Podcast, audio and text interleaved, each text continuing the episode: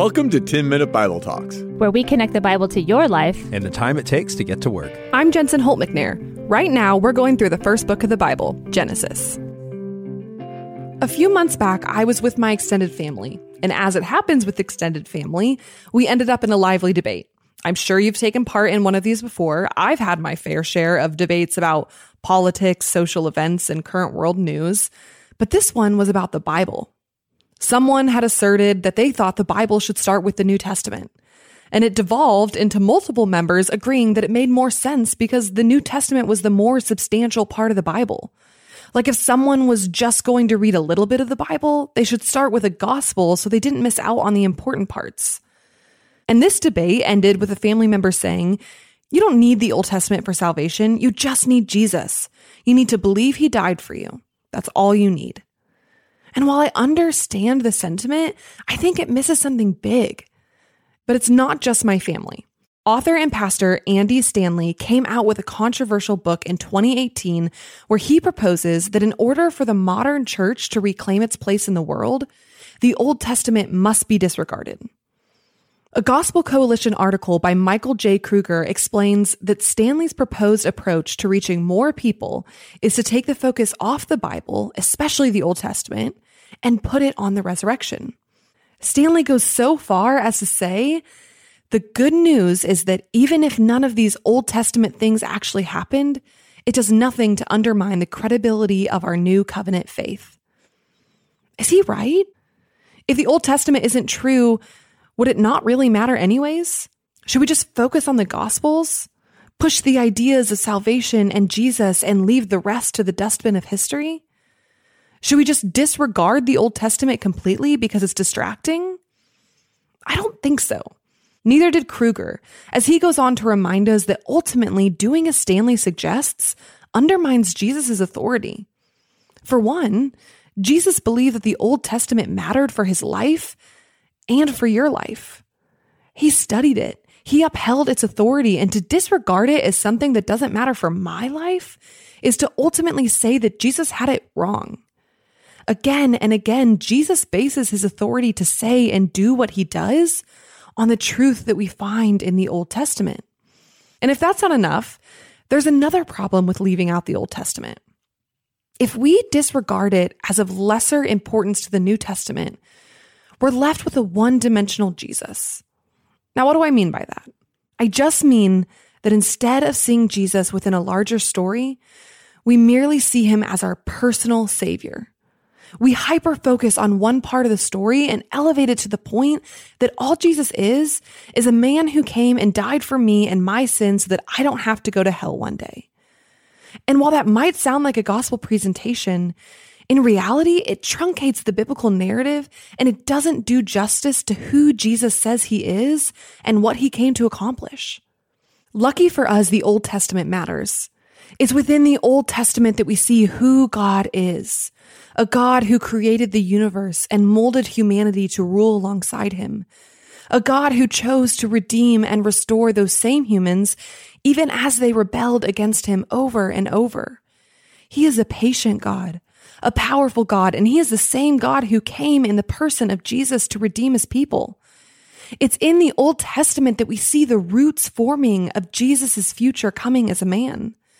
He is present throughout the Old Testament, the promised person who would redeem his people. The Old Testament tells us why Jesus matters. It tells us who he is. It tells us where he gets his authority and it broadens the scope of what he came to accomplish. The first promise of a Redeemer, Jesus, comes in the third chapter of the Bible when God tells Adam and Eve that one day, one day someone will come who will destroy the serpent. And yet, as he does so, he too will be struck down. But through this event, this man will push back the effects of what Adam and Eve did that day in the garden, and he will restore all of creation. This is the first picture of hope. And as Genesis has continued, we've seen God make a covenant promise with his people, a covenant to bless the nations through them, to use them to redeem the world. And yet, these people fail. They fall short, make mistakes, and they live broken lives. And so, here, nearing the end of Genesis in chapter 49, as Jacob on his deathbed blesses his son Judah, we see him paint another picture of who this coming Messiah will be. These blessings that Jacob is making over his sons, they're predictions of what their lives will be, but also what will come from them. And as Jacob speaks of his son Judah, his words also point to the one who will come from his line. Let's go ahead and read this blessing. Judah, your brothers will praise you. Your hand will be on the neck of your enemies. Your father's sons will bow down to you. You are a lion's cub, Judah.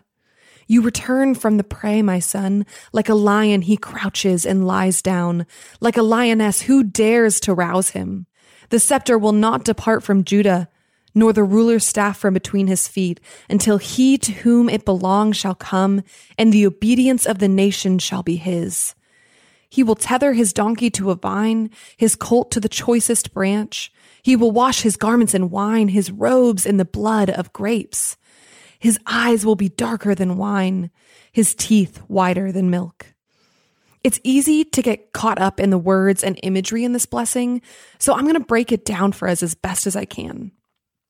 In verse 8, we see that Judah will be praised by his brothers. He will defeat his enemies. Verse 9 refers to him as a lion, powerful, royal, and unable to be moved. In verse 10, when it says, the scepter will not depart from him, nor the ruler's staff from between his feet, it's telling us that he will be the lawmaker, the ruler of the land. Kings will come from him. And they will rule until a promised person who rightfully holds the power to rule comes and has the obedience of the people of the world. And finally, verses 11 and 12 signal that Judah will have plenty of what he needs. He will have riches of wine and milk. He'll provide for his family and his people. This is a good blessing for Judah, but even more than what it means for Judah, it points to a greater hope for all people. What we see here that is true about Judah is also true of the Messiah to come, the Messiah who we now know is Jesus. Jesus will be the ruler of nations. He will be praised and all of God's children will bow down to him. In Revelation 5 5, Jesus is called the lion of the tribe of Judah. That's in reference to this passage. He too is powerful and royal. Jesus, King Jesus, is the one who will come from the line of Judah to rule over the people, to be the ultimate lawgiver. The nations will live under his perfect rule and obedience. He will unite the world under his one kingdom, ruled by a powerful, just, and generous king. For just like Judah, Jesus, the creator of the world, has plenty of what he needs, and he will provide for his people to have a richness of life. And so, in the first book of the Bible, the stage is set for the people of God to look forward to this coming Messiah. They weren't hoping for someone who would just die for their individual sins so they'd be okay. They were looking forward to the coming of a king, someone who would be worthy of praise, someone who would rule over the nations to reestablish order and goodness that was broken in Genesis 3. The lion of Judah was coming, and in him was the hope of the nations.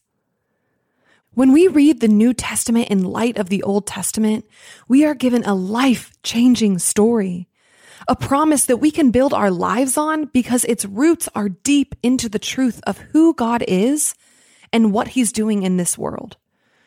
With the whole story in view, we see Jesus clearly as the God of the universe, the King of this world. He came to redeem and restore what you and I and the men and women of the Old Testament had broken and rejected.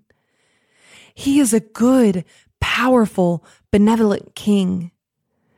And as we believe that he is king, he wants us to give our allegiance to his kingdom and to work alongside him to usher in restoration to a broken and hurting world. Without the Old Testament, we miss out on all of that. We miss out on the full picture of who Jesus is. We miss out on our purpose. Don't be fooled by the temptation to ignore parts of the Bible that seem less relevant. All scripture is God breathed. Dive into the Old Testament. Don't skip over the confusing or boring or difficult to understand parts. Grab a study Bible or a commentary or a friend and challenge yourself to learn more about God's redemptive story. Because his story is weaved throughout every single page of scripture. It's worth it and it's necessary. Because when we understand the bigger picture of who Jesus is, we can step into a story that's bigger than our lives and find real purpose as we walk alongside King Jesus to redeem the broken corners of our world. Before you forget, sign up for the 10 Minute Bible Talks newsletter. Hit the link in the show notes, and you'll get an email every Wednesday that will help encourage you in the middle of the work week and bring you deeper in your walk with Jesus. Thanks for listening.